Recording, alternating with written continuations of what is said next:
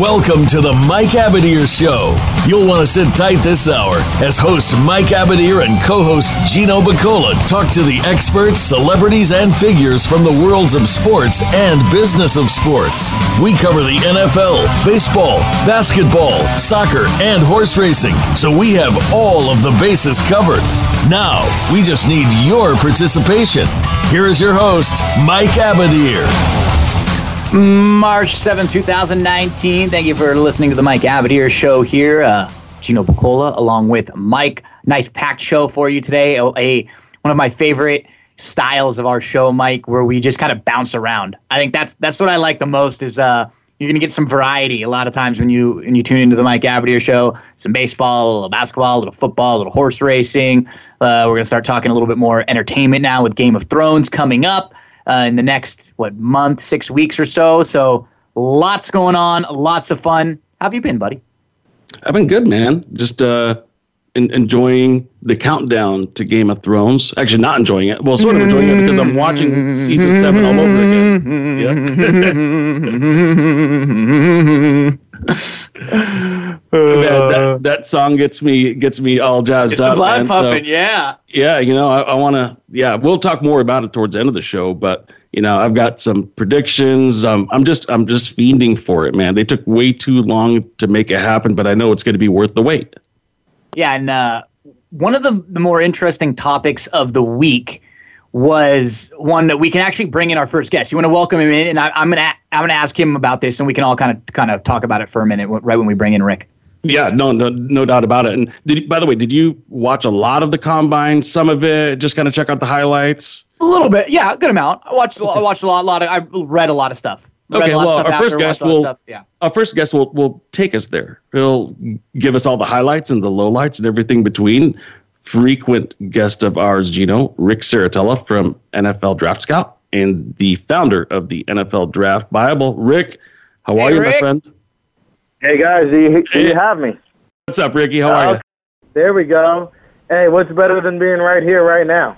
Nice. nice. Okay, right, right away. We gotta gotta ask about the the name, the big name. We've been hearing so much about Murray. Is this a, is this yeah. especially with these tests now with this mental state? Is this? I watched that interview a few weeks back on the Dan Patrick show, and it was really mm-hmm. uncomfortable. It was awkward. He just couldn't really like he he obviously didn't have a lot to say, but it was just he didn't he didn't he was very ill prepared. Dan kind of kept making comments talking to his father in the background. What's your overall view on all of this coming out? Is it a big deal, not a big deal, overhyped? Um, just kind of roll on on the Murray thing for a little bit here. No doubt about it. I mean, it goes further back for me because I had a chance to work the Heisman Trophy presentation in New York City where you know, I've been I've been known to ask a tough question or two in my life, and you know, it just seems like anytime I ask Kyler Murray a question pertaining to the future of his career, uh, he looked at me like I had 25 heads. It was very awkward, uh, a lot of silence, a lot of just staring at me into space kind of deal. And I noticed him doing that with some of the other media. So then when uh, the Dan Patrick thing came out, I wasn't surprised because it was a lot of the same at the Heisman Trophy presentation. And then, you know, for me personally, I'm a guy that likes a quarterback with moxie that has confidence in their abilities, sure. isn't afraid to wing it and fling it. If if I've been throwing a football my whole life, I'm not going to be scared of the competition. Go out there and, and compete at Indianapolis. With all that being said, ladies and gentlemen, I, you know, I have Kyler Murray as one of the winners of the combine for not working out, and you might say, "Wait, what? What are you talking about, Rick?" But I mean, just the fact alone that he's being mentioned as the top overall pick, I mean, there's no doubt about it. He's going in the first round, and, and the fact that he's in that conversation now, even if he does slide to like the Dolphins at 13 or 14, wherever they're picking, it's like they feel like they got a bargain now. So I think he feel I feel like you know none of the other quarterbacks overwhelmed. Haskins did what he had to do. Lock and Jones did okay, but it's just like, hey, Kyler Murray was the big winner here. Yeah, you know, but here's the thing, Rick during that time that you're talking about, going back to the Heisman, like you mentioned, all the way through, let's just say, the end of right when he made the decision that he's going to be going for, uh, you know, going for it quarterback wise, right? I thought that that whole time he was trying to get leverage, schooled by his agent, uh-huh. say nothing, so that we could get more money out of the ace. But when we found out that that wasn't the case, it kind of threw my theory out the window. And I'm like, wait a second here. This is him showing his true self in a lot of ways. I don't think he's the type of guy that could get coached up. I think he was probably just told if you're not comfortable answering it, just be mum, hmm. right? But think think of Tim Tebow as the contrast. What would Tebow say had he been confronted with that choice on the same day or during the same month or same time period? He probably would have said something like, "Rick, man, let me tell you, I'm torn. I love both sports. I love being the quarterback of a football team and the camaraderie, but yet I love baseball. Baseball is my passion. I don't know what to do. This is a very, very tough decision. I'm going to pray on it and talk to my family about it. We heard nothing like that. Like, I, I don't even get an indication as to what, what sport he likes, why he made his decision, anything.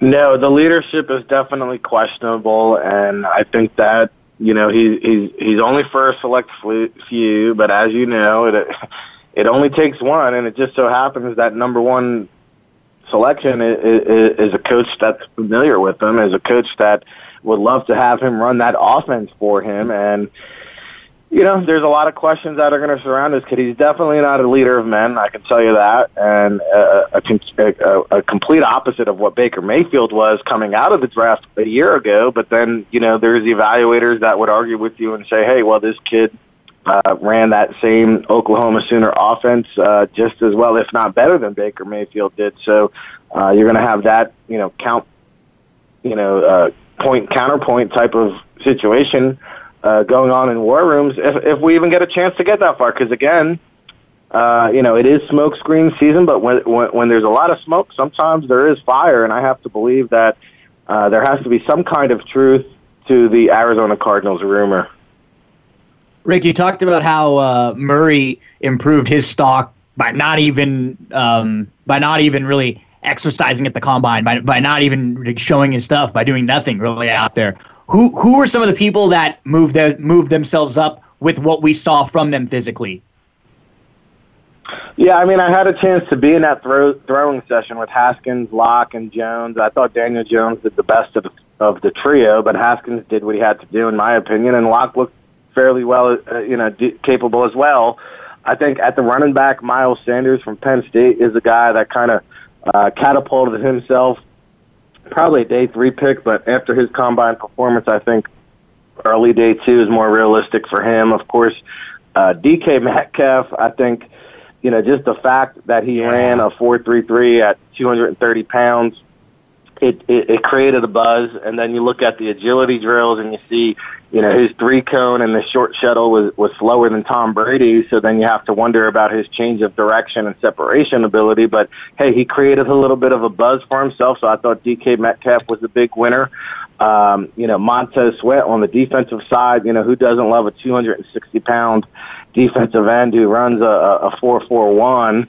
And then, you know, Rashan Gary, I think, you know, so, solidifies him his draft stock, uh, you know, four, five, eight at nearly 300 pounds, running faster than most of the running backs there. Uh, a lot of winners. The Devons at the linebacker, Devin White of LSU and, and Devin Bush of Michigan. I think those two guys now are, are uh, first round bound. Of course, Devin White of LSU having some uh, character questions there, a couple of arrests before he turned 18 years of age. Uh, there's a there's an incident with a with an underage female there. There's a little bit of a hit and run and a, and a police chase there. So teams will have to do their due diligence there. And then you know, shout out to the Test Football Academy guys that you know have a chance to watch a, a select few players train for this process and.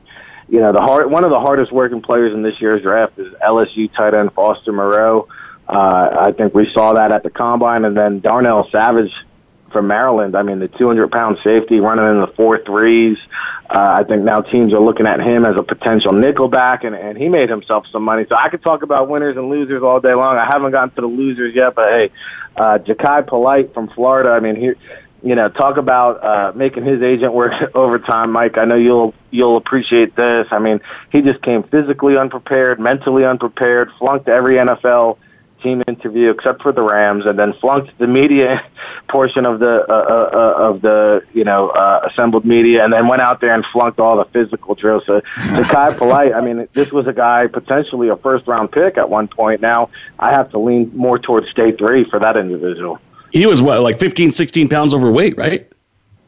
Oh, I mean, he was just uh, came in overweight, came in slow, uh, came in with a poor attitude, and just you know every answer made you cringe. You almost felt bad for the kid. You know, I actually w- worked with somebody like that a few years ago, guys, and um, yeah, he he was he was projected as a surefire, you know, five round five, round six guy. That leaving the combine, I was like, man, I did not feel good about what he's telling me and what I heard from my scout buddies, and uh, he ended up not getting drafted. He ended up being signed as undrafted free agent, and guess what? Very first rookie mini camp weekend, and they released him.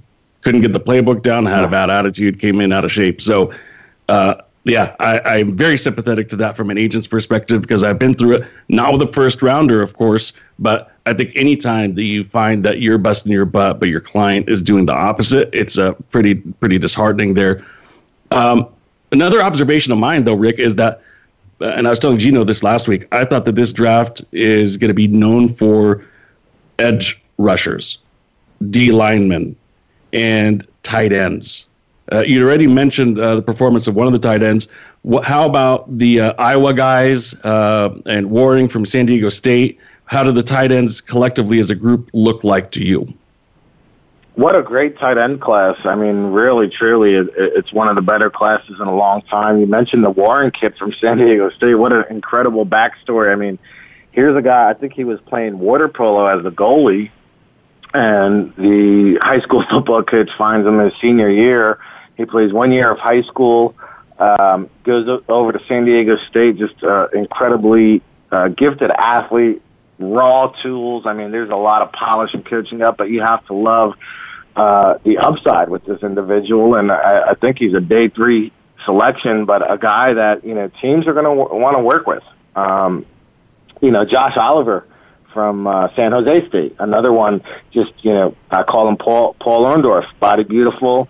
Uh, looks tremendous. Now there's a lot to work on there, but teams like that at the tight end position, as you know, uh, they'll take a body, you know, a body of clay, uh, athletic, uh, athletic specimen, and, and mold them into a tight end. But that being said, I mean, you know, we haven't seen a pair of tight ends go in the first round from the same team. I think we will this year. And Noah Fant had a uh, tremendous combine workout, and I think he is a, a first round bound. I think he compares, you know, closer to an Evan Engram type. Where Hockenson, I mean, this kid, man, is the top tight end I've evaluated for a very long time. Uh, if we fast forward five years from now, I, I, think this this kid's to probably have a couple of All Pros and and Pro Bowls in his future. I just love the uh, combination of pass catchability, blocking ability, and you know Noah Fant. He's a great pass catcher. He gets, I think, he gets knocked a little bit um, too harshly on, his blocking skills because he was benched earlier on in his, in his career for blocking, but it's not for lack of effort. I mean, this kid is giving high effort, uh, high energy, not quite the blocker Hockenson is, but hey, uh, these are two guys that are going to make an immediate impact at the next level. Oh yeah, he's one of those guys. He can move in space. You know, he can he can be like a Gronk type impact. I mean, I think what was his 40 mm-hmm. like four or five or something like that. Super super yeah. athletic. So uh, yeah, I agree with you. I think both the Iowa guys are are tremendous and uh, superb. Hey, I, I, have a quick question for you. Go, going back to uh, when you were talking about polite, and you said that he'd failed all the examination except for the Rams. Uh, tell us about that. What, how, what, how how was it that he didn't yeah. fail the Rams exam? Yeah. What information do you have on that? Well, it, it's actually his own words uh, at the at the podium with the media. They asked him, "How did the interviews go?" He said, uh, "You know," he said, "They went bad, except for the Rams, because they were the only ones that didn't criticize me, man. You know, they didn't have anything harsh to say. So, you know, the Rams were the only ones that knew what they were talking about, man. You know, hey, it's in his own words. I'm just, I'm just telling you what." Zakai told us. well, here's the oh, funny thing about that is, you know, and for those who don't know much about the interview process, you know, uh, I'm sure a lot of the listeners out there they hear about interview and they're like, "Is this a suit and tie type thing or what is it?" This is good. This is strictly a. We're going to find out everything about you and your past. It's almost like an FBI background check, and we're going to drill you on it. And we're going to ask you anything from football related questions to how many girlfriends have you knocked up to anything in between. And uh, you know, I've I've had guys at the combine be asked, you know, hey, you like to you, you, like to tip the bottle a little bit too much. I hear you like to get into bar fights. What about that time at this bar in Albuquerque? I mean, it's pretty intense, and you could either go in there defensive or you could go in there prepared and knowing what to expect. And uh, sounds like Mr. Polite uh, did, not get a, a, lot of uh, p- polite feedback from those guys, huh? I see what you did there, Mikey. I like that. um, you know, hey, as you know, we're dealing with 20 year old individuals, and and you know, I I, I uh, travel training facilities across the country. You know, it's amazing to me. You know, some of the players. I mean, uh, they're the first round lock. That I can tell you. Um, as you know, this this combine training uh, gets very cost costly, and, and agents have to pour, you know, upwards anywhere between t- ten to forty to fifty thousand just to to get him right. And, you know, there is one player that I think is a lock for the first round. His trainer told me, hey, he showed up for the first three days. I haven't seen him. Uh, obviously from a bigger uh, agent firm. Uh, the agent probably not his money. Says, you know, I, I, I texted the the agent said, "Hey, where's your guy? He showed up the first three days. I haven't seen him since." And the agent's response was literally "LOL." He thought it was a joke, and you know, it's it's crazy uh, just the way this whole process works. And you know, he, I can tell you this: uh, he ran very disappointing times. I think he'll still go in the first round, but he probably cost himself about 10, 20 spots. Well, I'm not sure if either of these guys are or, or whom you're talking about, but um, quick feedback on Ed Oliver and uh, Clelin Ferrell. Well, you know, Oliver is number three on my board. There, you know, there's people talking about he won't even get taken in the first round. I don't know what film they're watching, um, but you know, this guy. I don't care that he's a tweener. I don't care that you know teams don't know whether to play him inside, outside. He actually uh, was requested to do linebacker drills. Teams looking at him at inside linebacker, almost like a Haason Reddick coming out a few years ago. I don't care where you put the man. This guy can play. This guy can ball. He's a nasty dog and I think he's going to be one of the premier players that come out of this draft. I really love uh, Ed Oliver, what he brings to the table, and and Clelin uh, Ferrell. I mean, here's a guy, four three, hand in the dirt, true defensive end that's going to get after it. Um, I think he's he's a solid um, middle of the first round pick, and and uh, these Clemson boys now Dexter Lawrence too. I mean, he he was going pretty good at 343. I think he ran a 505 and then pulled up with the hammy. Um, so he's still got a chance to go first round too. And then Christian Wilkins, uh, Austin Bryant. I mean, that Clemson defensive line, as you guys know, it feels like we've been talking about them forever. But definitely like Ferrell as a, as a premier uh, four three edge, and and Oliver. Listen, I think he's in the same boat as Rashan Gary too, because it's kind of like, hey, well, what position are these guys at the next level? But if you're a good coach, I mean, you find a way to utilize talent like that. Yeah, no doubt about it, man. Hey, listen, uh, this segment went by so fast. I actually lost track of time, and there's so many other guys that I want to talk to you about and, and get your feedback on. Yeah. But maybe um, as we let you go here, you could let everybody know about the Bible and what exactly yeah. you're putting up for sale because this looks like something that me as an agent would be interested in, uh, but definitely college football and pro football fans. Indeed. I mean, listen, it's it's been about you know 2010 was the last time I did a publication. We're bringing it back. Uh, you know, we're selling it on NFLDraftScout.com. You can go there in the menu bar and order it now. We're, we're running a 10% uh, discount for the pre-order. It'll be out in mid-March, and Mike, you'll appreciate this. Not only do we have this year's draft covered, but we got the two, top 250 seniors for next year. I could get things going for next year. Yeah, we got the top 100 underclassmen for next year. We've got over, you know, a 100 player interviews. And it's just my unique spin on draft coverage. You know, I travel the country from the media days to the games to the All Star circuit to the combine. you know, I just I got home from India. I spent one day home, and I'm down here at the Maxwell Club Awards, getting ready to talk to Patrick Mahomes and Andy Reid and Leigh Steinberg, Ray Lewis. All these guys are going to pick their brain on the draft. It's all going to be there in the draft guide. So, hey, we can't stop. We won't stop. You already know that, and you know we'll we'll try and do some more frequent appearances now. These last two months leading up to the draft, I want to come in here and, and provide you guys with the draft updates that you need to know and, and talk about it and be about it. And hey, time flies on the Mike Abadir show. What, what, what, more do you want? well, I'll tell you what, man. I'm good. I'm going to be getting that for myself. No joke. I'm not just saying this because you're on the show with us, and for everybody out there, it's not just because Rick is a personal friend of mine. This thing is highly affordable. I mean, I can't even believe the way you guys priced it out. Uh, I mean, you're practically giving them away. It's the cost right of paper. It's nine bucks know? if you order right now. So hey, it, it, it's cheaper than the cocktail I'm about to go buy. Yeah, no doubt. Rick, thank you so much. I really appreciate it. Enjoy that cocktail. And uh, let's talk after or leading up to the draft, and, and you could kind of tell us how things have sorted out over the next 30, 45 days. No, let's do it, fellas. No doubt about it. Always appreciate it. Love you guys. Love you Thanks, too, Rick. my man. That's Rick Serritella of the NFL Draft Bible, NFL Draft Scout. We're going to take a quick commercial break, and we're going to be shifting the focus to baseball.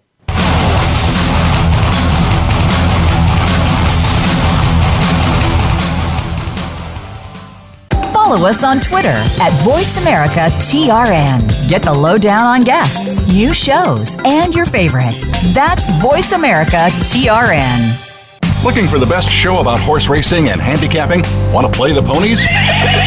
Join us every week for Winning Ponies with John Englehart, racing's regular guy, where you'll go inside and behind the scenes with the top jockeys, trainers, agents, and handicappers in the world of horse racing. This show is the perfect complement to the Winning Ponies handicapping website. Listen for top plays for the weekend and the spot play of the week and win prizes just for calling in. Winning Ponies with John Englehart is live Thursdays at 8 p.m. Eastern, 5 p.m. Pacific on the Voice America Sports Network have we got a high energy, all access sports show for you.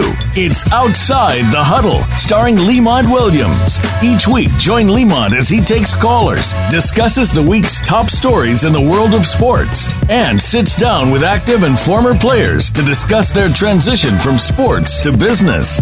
Outside the Huddle is a great resource for players making career transitions both on and off the field. Tune in Wednesdays at 8 p.m. Eastern, 7 Central, and 5 Pacific Pacific for Outside the Huddle on the Voice America Sports Channel. Want to experience football from the perspective of a former player who also has coaching experience? Tune in to Sports Info UM with Daryl Oliver. He'll talk about the draft, play by play, and even what's happening in the offseason. Daryl has the connections and the knowledge to bring you the inside stories of the game's past, present, and future. He'll cover the camps, on and off the field, and everything else, football and beyond. Sports Info UM is heard Mondays at 7 p.m. Eastern, 4 p.m. Pacific on the Voice America Variety Channel. Stimulating talk it gets those synapses in the brain firing really fast. All the time. The number one internet talk station where your opinion counts. VoiceAmerica.com.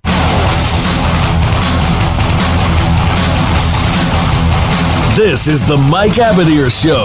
If you want to call in today, we can be reached at 1 888 346 9144. That's 1 888 346 9144. Or send an email to Mike at the MikeAbadirshow.com. Now, back to this week's program. Good stuff there from Rick. I don't know if you caught the reference. Uh, he made a Paul Orndorff reference. I'm pretty sure in there, which is yep. uh, an old school wrestler. The, uh, yeah, so I, I love that. Which I was like, nice. I thought I thought that's what he said. So great job from Rick as we transition from the combine on over to baseball. I got I, I'm pumped. I got all my baseball uh, uh, handicapping in last week. Did did some overs and unders work. Got some fantasy uh, drafts lined up in the next few days. So I've been sinking my teeth in as we bring in national writer from Baseball America, Kyle Glaser, to talk some baseball with us. Kyle, it is fun time for us now as we are getting close to opening day. Uh, excitement in the air, right? Absolutely. You know, after this entire off season, all the talk was about the negative stuff about why these guys aren't signing, if there's possible collusion, what's going on with all the rule changes. It's nice that games are finally being played and we can focus on what really matters, which is the players. And uh, obviously, it's spring training; nothing really counts here. But just seeing games being played, seeing how some of the young kids have taken a step forward, it's always you know a lot more fun than just sitting around talking about who's not paying who what amount of money. Kyle, you mentioned the rule changes, and it looks like some of that might be diverted or, or, handled. What can you tell us about the possibility of the CBA getting extended and uh, preserving labor peace for the foreseeable near future in baseball? All this is still a long way off. Keep in mind the current CBA doesn't even expire until the end of the 2021 se- after the 2021 season. We've still got three more seasons to be played before we can really get into, oh, is it going to be extended? Is there going to be any sort of work stoppage? And a lot can change, right? I mean, even in these past few months, we saw in October, November, December, everything was about how there's just not a lot of, you know, good relations between the two sides, the owners and the players association. There's a lot of animosity, people threatening strikes. And now you fast forward into late February, early March, people are talking about they're at the table together, finding some solutions to, you know, a number of issues, not all of them, but some of them. I think there's a lot of time still left to be played out, and I think it's a little bit foolish to try and predict exactly what's going to happen three years out from now, but it's a good sign that the two sides are addressing some of the, the fundamental issues that are affecting, at the very least, the economic structure of the game. Do you think it's maybe a, uh, in part damage control? Um, you know, hey, Tony Clark's bringing up some good points here, and you know, the more he talks about it, the more the media and, and the players are going to dwell on it. As owners, we should probably sit down and acknowledge that the system may be uh, broken or can be improved, and and so let's get on it now to kind of get ahead of the issue and to kind of be able to get toned down the rhetoric. Is that is that maybe a part of it as well? I don't know if it is damage control as much as I think the Players Association has some things they would like to see changed, and ownership has some things like they would like to see changed. And anytime you have two sides, you know, wanting to see various changes, they can negotiate it and maybe trade them off. I'll give you this if you give me that. Um, Major League Baseball, you know, the owners are everyone, you know, is subject to, to criticism. They say they don't read it, they do, and it obviously is never fun when you're dragged through the mud. But um, the players sometimes were also facing some criticism. I don't, I don't think this is a response to any third-party criticism as much as a recognition of, okay, there's some things here that can be improved. Let's see how many of them we can try and tackle. What can be done to get these free agents to um, get signed earlier? Is there, I mean, are they looking to what what kind of rule changes can even be made to address that? Well, I think we're probably not going to see anything, you know, really long standing probably until this current CBA expires. Now, there might be some small tweaks, a couple of, of small improvements or adjustments made. It really just kind of depends on what the uh, owners and the players association agree to do in terms of changing something here in the middle of a collective bargaining agreement. Um, more often than not, things come at the end of collective bargaining agreements, major changes. But I think the biggest thing that's come up is just a kind of changing of the, the way free agency happens in the first place right now baseball, you sign as an amateur. A team can then control you for, depending on when and how old you were when you signed, anywhere from four, five, six years in the minor leagues before they have to do anything with you. Then they can put you on the 40 man roster and option you three times. Okay, so that's three, you know, over three more years, I should say, is when they can option you. So some cases that's nine years, and then oh, they control how much you make your first, you know, six years in, in the big leagues. It's three years at minimum salaries with slight bumps the team dictates, and then arbitration. So in theory, you've got 15 years potentially of salary control. You don't see that in many private industries. Um, I think what a lot of people on the player side and on you know their representatives on the agent side have talked about is wanting to change it so that a player's quote unquote clock, their free agency clock, isn't tied any longer to when they make the majors. It's tied to when they sign that first amateur contract. Um, hockey has a universal free agency, and I think the idea is that you know, right now, if you sign at 18, a team has you for say eight or nine years, and after eight or nine years, you will be a free agent no matter what that team does. So that does a couple things for the players. It ensures they hit free agency 26, 27, 28 when teams will still want to pay them. And on top of that, it really eliminates service time manipulation, where all of a sudden, if you know that a guy you sign is going to be a free agent X year, no matter what you do, your incentive is now to bring him up as soon as he's ready rather than hold him down. So instead of Vladimir Guerrero or Eloy Jimenez Jr. staying in the minors, they'd be up in the majors already. So it kind of kills two birds with one stone as far as the players are concerned. And I think that's the general outline of, of what they and their representatives are, are kind of pushing for right now.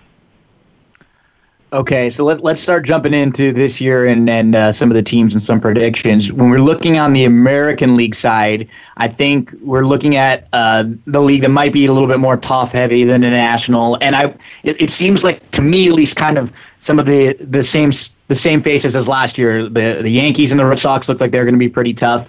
Um, I think the Astros are going to be pretty tough, especially because in that division we saw like the Mariners and the A's overachieve a little bit.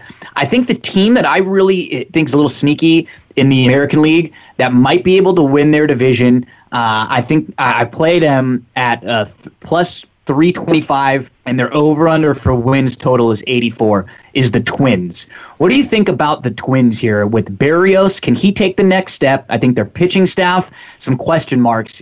But i like some of the additions to their batting order with marwin gonzalez with nelson cruz. What do you think about this twins as maybe being a team that can that can make a little noise in a really weak division Absolutely. You hit the nail on the head. You know, one of the biggest issues for the Twins last year was right-handed power. I believe they hit only 62 home runs as a team from the right side last year. You add Nelson Cruz and CJ Cron, those two guys alone hit 67 last year, uh, home runs from the right side. You know, Jonathan Schoop is a really interesting bounce back candidate. Marwin Gonzalez can do a little bit of everything for you. We're going to need to see some of the young arms take a step forward. Fernando Romero is one of them. You know, Kohl Stewart and Stephen Gonsalves made their debuts last year. You, you want to see what they can do, if anything. Zach Littell's another guy. So there's at least the young arms there. I think what helps the Twins here is they have made a lot of improvements, and they just play not only in a weak division, but the team that's been at the top for a few years now, the Indians, this is the weakest Indians team we've seen yeah. Really yep. since they rose to the top of the division a few years ago. Their outfield and bullpen are among the worst in baseball. Now Francisco Lindor has a calf injury that, you know, if it lingers, they're in real trouble. Uh, the Indians have a great starting pitching staff. That's going to carry them a long, long way. They're going to be able to get some easy wins against the likes of the Royals and the Tigers and the White Sox, but this is not a great Indians team. You know, if you were to ask me how the teams in the majors stack up, I'd say 10 of the top 13 teams in the majors are in the National League right now. The Red Sox, Yankees, and Astros, the only AL teams yeah. that throw in there. Yeah. I mean, the Indians are a middle tier team. Um, and the Twins have a chance, I think, if, if they stay healthy and especially if they get any kind of bounce back from Byron Buxton and Miguel Sano. I wouldn't shock me if they jumped. And I still do pick the Indians to win the division, but I think that Twins at, at above 84 wins is a good bet, and I don't think anyone should be shocked if they overtake the Indians. Kyle, similar question as Gino's, but switching to the National League with the Cincinnati Reds. They've made a lot of additions. They've got a really good closer, uh, you know, uh, a very underrated catcher. They've brought in some hitting. You know, is this kind of what they needed to do to protect Joey Votto and to really have him you know, show some more power in the in you know in the home runs and RBI department?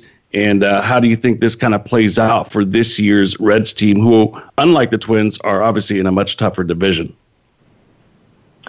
So the Reds, I think, are a better team than the Twins, but they might finish in fourth place, and that's just a function of who they're playing around them. Um, again, I really, really like what the Reds did. You know, one of the fundamental issues with the Reds is their in-house pitching development has just been horrendous for years. Um, they're probably the worst in baseball or close to it. They've acquired guys with talent and failed to develop almost every single one of them.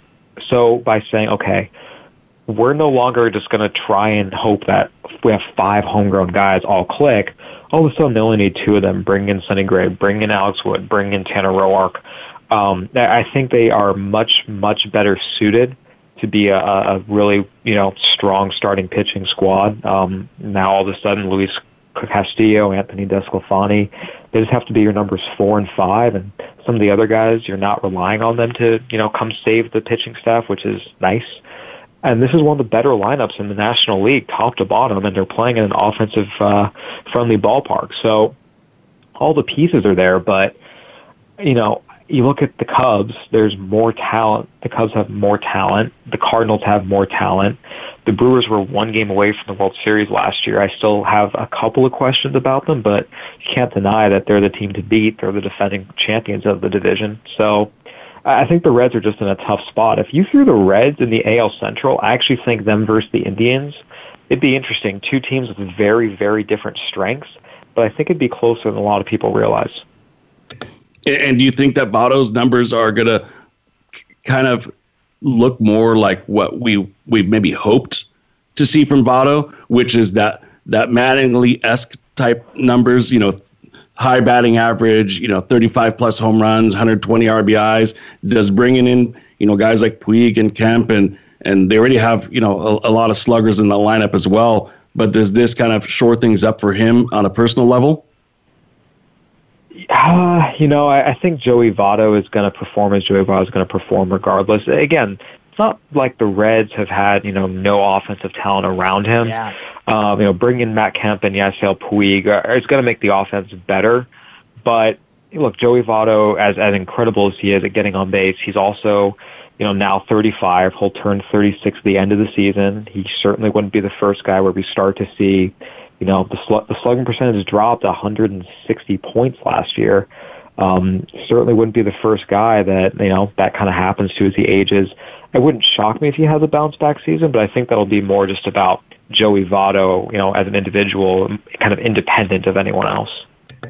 You mentioned how solid the National League is going to be, and I completely agree with you. After those top three teams in the American League, it seems like the the rest of the really solid baseball teams are all in the National. In particular, you look at the NL Central, you look at the NL East, who could both have you know four solid teams in each of those divisions. The team that I think I'm the most interested in, and maybe if you can, kind of rank where you think the power lies in the National League with your top three or four teams, because I'm a Dodger fan, and I'm a little nervous when I look at the St. Louis Cardinals. Um, I, think that their team is just absolutely loaded. They look like they have a solid pitching staff. They look like their bullpen got some help. They're young, but like a mixture of youth and some veterans. They added Goldschmidt to a, a already strong lineup. How good is the Cardinals team, and kind of where do you think they land, uh, land in the top tier teams in the NL? Well, if you go on baseballamerica.com right now, you can see our staff predictions, and I picked the Cardinals to reach the World Series this year. Hey, so did I. There we go. Nice. Yeah, no, this is a, a great team, and more than just a great team, they're a deep team. You know, you look at other teams like the Nationals, like the Mets. What we've seen, and the Dodgers have, have shown this a lot the last two years, is having just a good 25 man roster doesn't cut it anymore. You need a good 30 man roster, a good 35 man roster. Uh, just the pitching injuries that are going to hit. Not to mention, you know, guys go down over the course of the year. I, eh, you know, both in the staff and in the lineup. And the Cardinals are, are uniquely suited in that they have a very deep starting rotation. They now have a very deep lineup. They have a lot of guys who are legitimate big leaguers in AAA. They're not all in single A many years away. They're ready to help now as soon as they're called upon. They've got a lot of young talent. They've got some veteran talent. They've got that perfect mix of everything. The Dodgers, I, look, they're the two-time defending National League champion you can't really, you know, say they're they're no longer in it because they are. They're a very talented team. They also, you know, they they lost some guys, but they have the depth to to make up for it. Um, but the main concern I would have is is really the pitching staff. I, I really do think the Cardinals have a deeper starting staff right now, a deeper well of yeah. options. Um, not to say the Dodgers don't. The Dodgers absolutely have. You know, Dodgers might be second in that category. They certainly have more than the Cubs. They certainly have more than, than a lot of teams in the National League East that have really loaded up here. Um, but I, I do look at the Cardinals on the whole and think they have a slight edge now. Do uh, the Philadelphia Phillies get their, um, you know, a good return on their investment in year one? With Bryce Harper, or do they still not have enough pitching depth? You know, after Nola and Arrieta, uh, I'm not convinced about their closer. Um, I know they may move uh, Robertson in that role, but um, you know, they obviously made a splash with Harper. The, the bigger move in, in terms of stabilizing the pitching staff, perhaps, was Realmuto. But uh, what, what's your take on Philly? How much improvement can we see from them? A team that was playing good baseball last year for much of the season and then faltered towards the end. Well, you missed it. The single best move they made the offseason was the trade that brought them Jean Segura, and allowed Segura, them to ship yeah. out Carlos Santana and bring Rhys Hoskins over into over to first base. And watching the Phillies play defense last year was it was awful, just absolutely awful, and it was predictably awful. You didn't need to know a ton to know Scott Kingery is not an everyday shortstop, and that Rhys Hoskins in left field wasn't going to work out. It, you didn't need to be a genius; it was pretty visible that that was a bad plan. Um, so they really, really improved. It. That was a masterstroke of a trade. They improved their off their, they improved their offense by bringing in Segura's uh, skills there, and they improved both their infield defense and outfield defense just in one one move. I thought that was not just the Phillies' best move. I think that was the best trade of the entire offseason. Um, so what, let me interrupt look, you. I'm sorry. Why did they put so much money into Kingery then? That was well. they basically that's the thing. They didn't really put that much into him. If you look at the years, it's about four or five million dollars a year, and it was yeah. kind of the idea of, hey, we think he's a good player. Let's just let's just you know sign him, and you know that way we can just bring him up. But there was a lot. Of, I I don't think it was a great signing, but they made it anyway. So with, with the Phillies now, they have a a good team. But you're right, Zach Eflin, Vince Velasquez, Nick Pivetta as good as this team is, particularly offensively and now defensively, which will help these pitchers, if Vince Velasquez, Zach Eflin, Nick Pivetta, and a lot of their other young pitchers don't improve or don't take steps forward, or in Velasquez's case in particular, show more consistency, it's they're not going to get very far still. So I think while all these moves were great, they were smart, and I applaud the Phillies for making them. Whether or not they really become a playoff team is going to have a lot less to do with if Bryce Harper is hitting, you know, 250 or 280, and a lot more to do with if Vince Velasquez is, you know, pitching like the guy who looks like he could throw a no hitter every night compared to the guy who's had an ERA nearly five last year. Good stuff, man. Really appreciate you joining us and uh, talking some baseball here. We hope we can continue the dialogue as the season goes on. Before you, uh, before we let you go, if you could tell our listeners how they can follow you and uh, where you. Um, uh, put your best work out? Yeah, so uh, I'm on Twitter at Kyle A. Glaser. That's Kyle A. G L A S E R. BaseballAmerica.com. You know, we've got stuff up every day and uh, subscribe to the magazine. We've got a lot of great stuff in there. We've got a new expanded format with more info than you could possibly digest in one sitting. Uh, you know, college, high school, MLB, the minors, anything and everything you could want. So uh, Twitter, Kyle A. Glaser, BaseballAmerica.com, and, and Baseball America, the magazine. You can find uh, everything we do. Outstanding. Thanks, Kyle. Appreciate you joining us. Thanks, Kyle. No problem. Thanks for having me. All right, G, let's take our last commercial break and we'll talk a little Game of Thrones.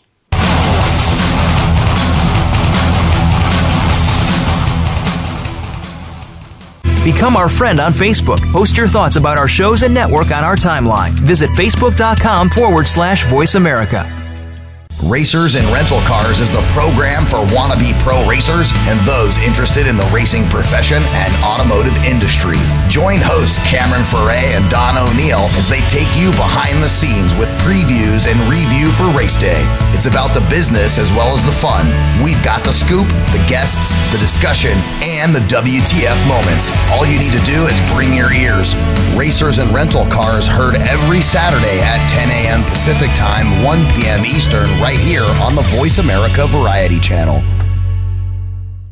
Sports continues to grow and evolve to ever increasing prominence in today's society. On All Around Sports, host John Inglesby will connect with the leading newsmakers from the sports world, including players, owners, and fellow sports journalists, discussing the top news and events that are relevant to sports today. John will also report from and offer his experience of the world's top sports events. Tune into All Around Sports with John Inglesby, Mondays at noon Eastern Time, 9 a.m. Pacific, on the Voice America Variety Channel.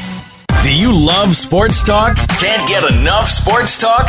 Have we got a show for you? It's about the NFL training camps, Super Bowl previews, a look at the new starting quarterbacks, and weekly key injuries. We'll take your calls and emails right on the air. Former Philadelphia Eagle James Loving is your host, and you never know who'll drop by for a co-host spot or an interview on the spot. Tune in to Loving That Sports Talk with James Loving every Wednesday at noon Pacific Pacific Time, 3 p.m. Eastern Time on the Voice America Sports Channel. Streaming live, the leader in Internet talk radio, voiceamerica.com.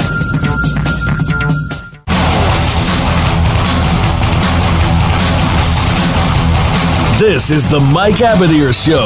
If you want to call in today, we can be reached at 1 888 346 9144. That's 1 888 346 9144. Or send an email to Mike at the MikeAbadirshow.com. Now, back to this week's program nice job there from Kyle. And uh, as we were talking during the commercial break, we know that Kyle predicted that Red Sox Dodgers World Series last year. So he said he had uh, Cardinals and the Yanks this year. I I think from just like a wagering standpoint, I thought the Cardinals were uh, were a good wager to win the NL. Um, but man, this it's fun. We'll break things down a little bit more, and we'll have our our uh, NL preview, and we can kind of go through and make our predictions, and we think who's going to win um, each of the divisions. But one thing we want to talk about, we don't really have a ton a ton of time. The show's actually been flying by, Mike. Is what's been going on at Santa Anita. Ironically, we were talking about it a little bit last week, like how yeah. bad things were. Yep. Right before it all went down, we were and we were mainly like talking about how bad the racing product was and how the how short how short the fields were and how there just weren't a lot of horses. And it's funny, not funny um, when when there's horses um, that are being involved here, but th- it's all related. You know, it's everything is related in that it's starting with uh, the bad weather doesn't help, but Santa Anita is a racetrack that is running now more than it ever used to run. They run from December all the way through to June. They take a little time off when they go to Los Al.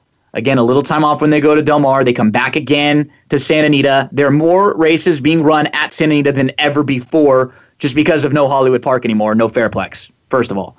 Those two places are both places where horses used to stable. They're not there at Fairplex or at Hollywood Park anymore. Los Alamitos has stepped in a little bit and has helped some more horses down at Del Mar too, but they can't take all of them. And now, Mike, one thing that we've we've seen is that the ownership um, eh, from the Stronach Group and some of the folks that came over from Gulfstream Park to start um, to, to, take care of Santa Anita. Really, they put him in charge of Santa Anita, and we've seen a lot of changes made. Some people fired, this and that, new new things. But what's happened is they've tried to run a what I was calling Gulfstream Park West West. They were trying to do what they were doing at Gulfstream Park at Santa Anita, and and unfortunately, when you don't have the numbers of horses, when you don't have, you have to to take a different approach. And so running nine races on Thursdays and Fridays and 10 and 11 races on the weekends when there are only fields of five, six, and seven, that is another thing that hurts your racetrack. That's more races being run on your track. There are horses that are being wheeled back into to try to fill more races and so forth. I'm really frustrated at the situation because as I pass the baton to you, I think as most things do, Mike, it starts at the very top and it, it trickles down, and you you need better leadership at the very top. Are you in, in a way insinuating that? I know you said all these issues are connected, but are you kind of insinuating that maybe not just the turf track has had too much wear and tear from these long, long seasons, but maybe somehow you know the dirt track along with oh, the weather absolutely. and everything else. There's it's just, just too much. Being it's run too much on ever than ever before. There's never been this much. So the thing that was the most frustrating that for me was like this week they didn't end up running them, but they can't. They said, okay, we're going to cancel on Thursday and we're going to run on Friday. So immediately they say we're going to run 11 races on Friday. Why? Do, do they need to run that many races right now in Southern California? Are there that many horses looking for races to run in? No. That's the problem. They're they're they're carting too many races. There are too many races being run over a track that's not been used to it ever. It's just plain and simple. No, could know? that be and, just, and, just and to the please weather. their trainers? Like, hey, you know, we need more races to run in.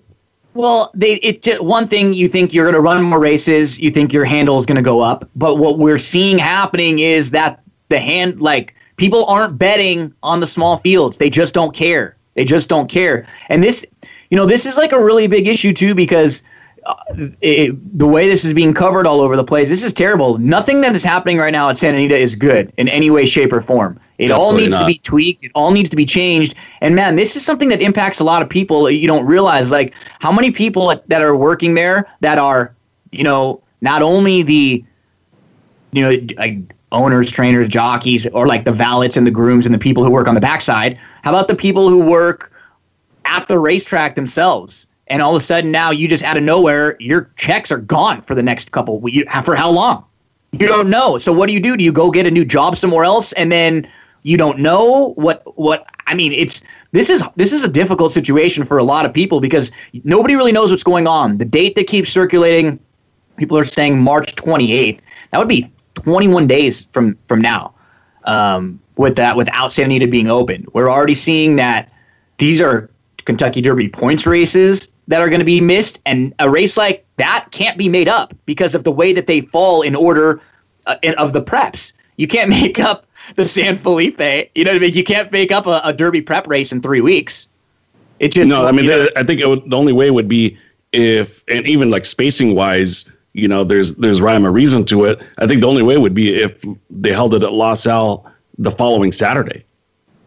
I mean, yeah, and I, and otherwise, it, then you're, you're, gonna, train, you're not going to be able to do it. They can train at Salle, but I don't think they they would even be able to like move the races and stuff over there. Like I think some horses can go down there and train, but that would be quite a fiasco. I mean, um, put it this way: Ed Allred has offered. Oh, and he's he's stepping up, man. He stepped up. Yeah. In the last five years, if it wasn't for him, there there, there wouldn't be Southern California racing right now.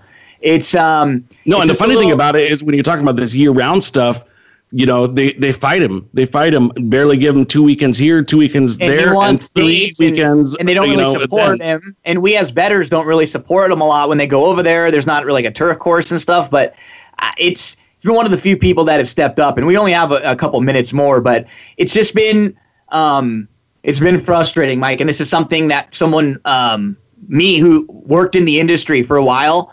These are some of the like I'm not specifically talking about just the horses that are passing away right now, but just the way that everything is run from the top. I mean, a couple weeks they were going to close the racetrack down a few weeks ago for a few mornings. They got pressure from a couple of the trainers. They opened it back up. A couple more horses um, die in the in the morning's training. They, like it's just there's nobody who can just make a decision, make a logical, make a smart decision. And and I'm I, don't like saying this, but it, it happens all over the place, and it happens way too much in horse racing. Way too much in horse racing, and that's what's disappointed me. And that was one of the reasons why I left TVG. You know, we talked about it. It was just the decisions being made by a lot of the people at TVG and other places that I saw, I saw the writing on the wall, and I've kind of negative even with you many times when we've had conversations. Not because I don't love racing, not because I don't love the horses or or a lot of the people in it, but because I'm nervous and I'm scared of the people who run it and the decisions that they make. Yeah, no, you've been consistent with that all along. Um, like you said, we only have a short time left, so let's quickly uh, discuss who are the defectors so far. So Rosario has moved his tack to Gulfstream Park until the uh, Keeneland meet starts, I believe.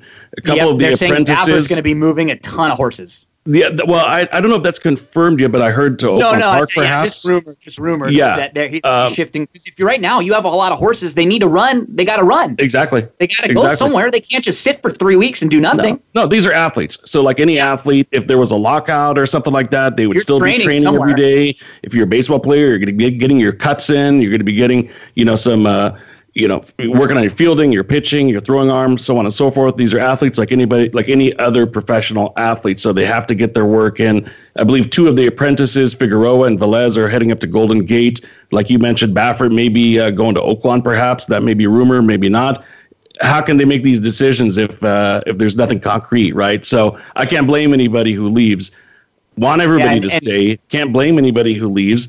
I hope that if Allred off, you know, is offering these things, that they'll take them up on it, so they can at least run maybe three days of racing dirt, you know, surface, and and and go from there. But and this is in front. Yeah, and we're we're getting ready to leave. This is in front of the scenes, not behind the scenes. Behind the scenes, this is a family, the Stronach family, that is suing each other over hundreds of mil- like millions and millions of dollars, and it's it's not pretty, really, on any way, shape, or form. So that that's like a soap opera that we could film and, and go on forever about. But Mike, we're going to talk starting next week some Game of Thrones topics leading up to the premiere of Game of Thrones. We've got some college basketball coming up, so the uh, the topics and the sports they're going to be shifting a little bit here on the Mike Abadir Show in the next few weeks. Yeah, I hope I didn't disappoint anybody by not getting to the Game of Thrones talk today, but we've definitely reserved time to do so next week. So thank you for listening. You'll hear us same time, same place next week. Thanks for joining us this week for the Mike Abadir Show. Please tune in again next Thursday at 2 p.m. Eastern Time and 11 a.m. Pacific Time for another show with Mike and his co-host Gino Bacola on the Voice America Sports Channel. Have a great week.